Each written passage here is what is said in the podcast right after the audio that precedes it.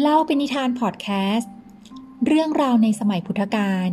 นำมาเล่าเป็นนิทาน ให้เข้าใจง่าย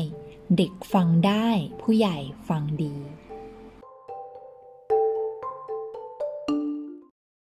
เรื่องราวของผู้เป็นแพะรับบาปในสมัยพุทธกาล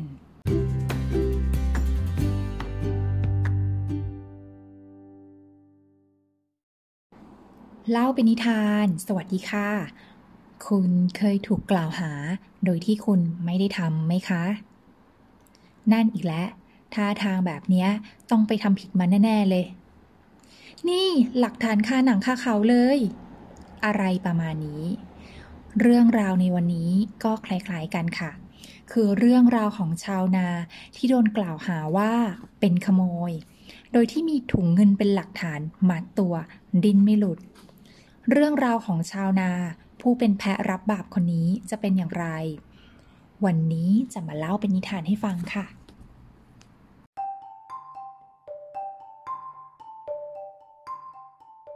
กาลครั้งหนึ่ง นานมาแล้ว นานจนถึงสมัยพุทธกาลมีชาวนาอยู่ไม่ไกลจากเมืองสาวัตถี คืนหนึ่งมีกลุ่มโจรปล้นบ้าน แล้วก็มาแบ่งทรัพย์ที่ปล้นมาได้ ในที่ของชาวนาเผอิญไม่ระวัง โจรเนี่ยทำถุงเงินถุงหนึ่งตกไว้ รุ่งขึ้น พระพุทธเจ้าได้แผ่ขายพยาน ในถ้าในสมัยนี้นะคะ ก็คงเป็นการเปิดสัญญาณเครือข่าย เพื่อหาสแกนหาวัตถุต้องสงสัยใช่ไหมคะ แล้วก็ได้เห็นชาวนาค่ะ ผู้ที่ท่านน่ะจะไปโปรด ท่านน่ะเห็นเหตุการณ์ที่จะเกิดขึ้นกับชาวนา มีเพียงพระองค์เท่านั้นที่จะเป็นที่พึ่งของชาวนาได้ จึงไปหาชาวนา โดยที่มีพระอานนท์เป็นผู้ติดตาม ชาวนาเห็นพระผู้มีพระภาคเจ้า ก็ได้มาทำความเคารพ แล้วก็ไปไถนา พระศาสดาไปที่ถุงเงินนั้นแล้วตรัสกับพระอานนท์ว่า อานนท์เธอเห็นอสรพิษนั่นหรือไม่ เห็นพระเจ้าค่ะ อสรพิษร้าย พระอานนท์ตอบ ชาวนาได้ยินจึงคิดว่าอสรพิษก็คืองู จึงจะไปตีงู แต่สิ่งที่ชาวนาเห็นไม่ใช่งู แต่กลับเป็นถุงเงิน มีเงินหนึ่งพันกหาปณะ เขาดีใจ คิดว่าพระพุทธเจ้าทรงบอกชี้ทรัพย์ให้เป็นในใน แล้วเอาถุงเงินนั้น ไปเอาฝุ่นกลบไว้ แล้วก็ไปไถนาต่อ เจ้าของทรัพย์ตื่นขึ้น เห็นว่าทรัพย์นั้นหายไป จึงพาคนเดินตามรอยเท้า ไปจนถึงนาของชาวนา เห็นร่องรอยการแบ่งทรัพย์ เขาเดินตามรอยเท้าของชาวนา เห็นรอยเท้าไปหยุดอยู่ที่หนึ่ง มีรอยขุดคุ้ยดินแล้วก็เอาฝุ่นกลบไว้ เขาคุยดินออกมาจนพบถุงเงิน เขาเดินตรงไปจับชาวนา เอามือไพ่หลังแล้วก็โบยตีโอ้ย แล้วนำตัวไปแจ้งกับราชบุรุษในฐานะเป็นโจร เขาได้รับข้อหา โจรขโมยทรัพย์ และถูกพิพากษาให้ประหารชีวิต ชาวนาผู้เป็นแพะรับบาป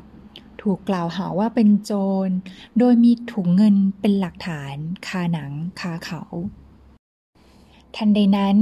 เขา ชาวนานั่นแหละค่ะฉุกคิดถึงคำของพระสัมมาสัมพุทธเจ้า อานนท์เธอเห็นอสรพิษนั่นหรือไม่ เห็นพระเจ้าค่ะอสรอสรพิษร้าย เขาพูดคำนี้ซ้ำแล้วซ้ำเล่า จนราชบุรุษสงสัยถึงคำกล่าวนี้ ชาวนาไม่ยอมบอก นอกจากจะพาเขาไปเข้าเฝ้าพระราชา การประหารชีวิตจึงได้ถูกระงับไปชั่วคราว เมื่อพระราชาได้ทรงทราบเรื่องนี้ จึงไปหาเบาะแส โดยไปกราบเข้าเฝ้าพระพุทธเจ้า กราบทูลเรื่องราวนี้ให้ให้ท่านทราบ และพระพุทธเจ้าก็ทรงเป็นที่พึ่งให้กับชาวนาได้จริง ๆ ท่านเป็นพยานยืนยันความบริสุทธิ์ให้กับชาวนา ชาวนาหลุดพ้นข้อกล่าวหา พระศาสดาทรงมีพระประสงค์เทศสอนชาวนาและพระราชา จึงตรัสว่า มหาบพิษกรรมใดทำแล้วเดือดร้อนภายหลัง บัณฑิตย่อมไม่ทำกรรมนั้น เฮ้อแล้วชาวนาผู้บริสุทธิ์นะคะ ก็ได้รอดพ้นจากคำกล่าวหา เพราะความเมตตาของพระสัมมาสัมพุทธเจ้า นี่ล่ะค่ะสิ่งที่เห็นกับความจริง อาจจะไม่ใช่สิ่งเดียวกันเสมอไป ก่อนตัดสินอะไร ควรเชื่ออหรือจะเชื่ออะไรก็ควรหาข้อมูลให้รอบด้านก่อน อย่าเชื่อด้วยการฟังตามๆกันมา อย่าเชื่อด้วย ถือสึกกันมา อย่าเชื่อด้วยการเล่าลือ อย่าเชื่อด้วยการอ้างตำราหรือคำพีอย่าเชื่อตาม เพราะอาตรกกะ อย่าเชื่อเพราะการอนุมาน อย่าเชื่อด้วยการตรึกตองตามแนวเหตุผล อย่าเชื่อเพราะเข้าได้กับทฤษฎีที่พินิจไว้แล้ว อย่าเชื่อเพราะเห็นรูปการว่าจะเป็นไปได้ อย่าเชื่อ เพราะนับถือสมณะนี้ว่าเป็นครูของเรา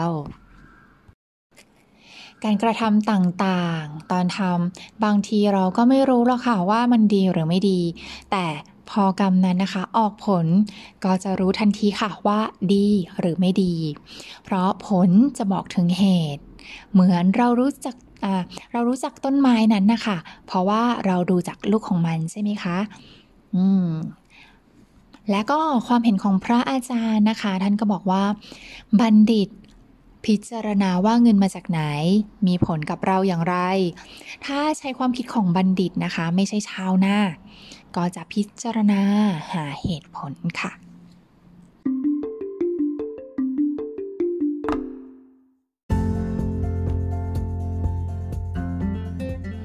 เล่าเป็นนิทานวันนี้ขอปิดท้ายด้วยสุภาษิตที่ว่า บุคคล ทำกรรมใดแล้ว เดือดร้อนภายหลัง มีหน้านองด้วยน้ำตา เสวยผลแห่งกรรมใด กรรมนั้นไม่ดี ต้นเรื่อง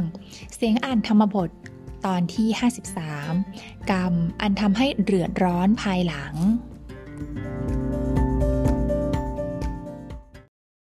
แล้วพบกัน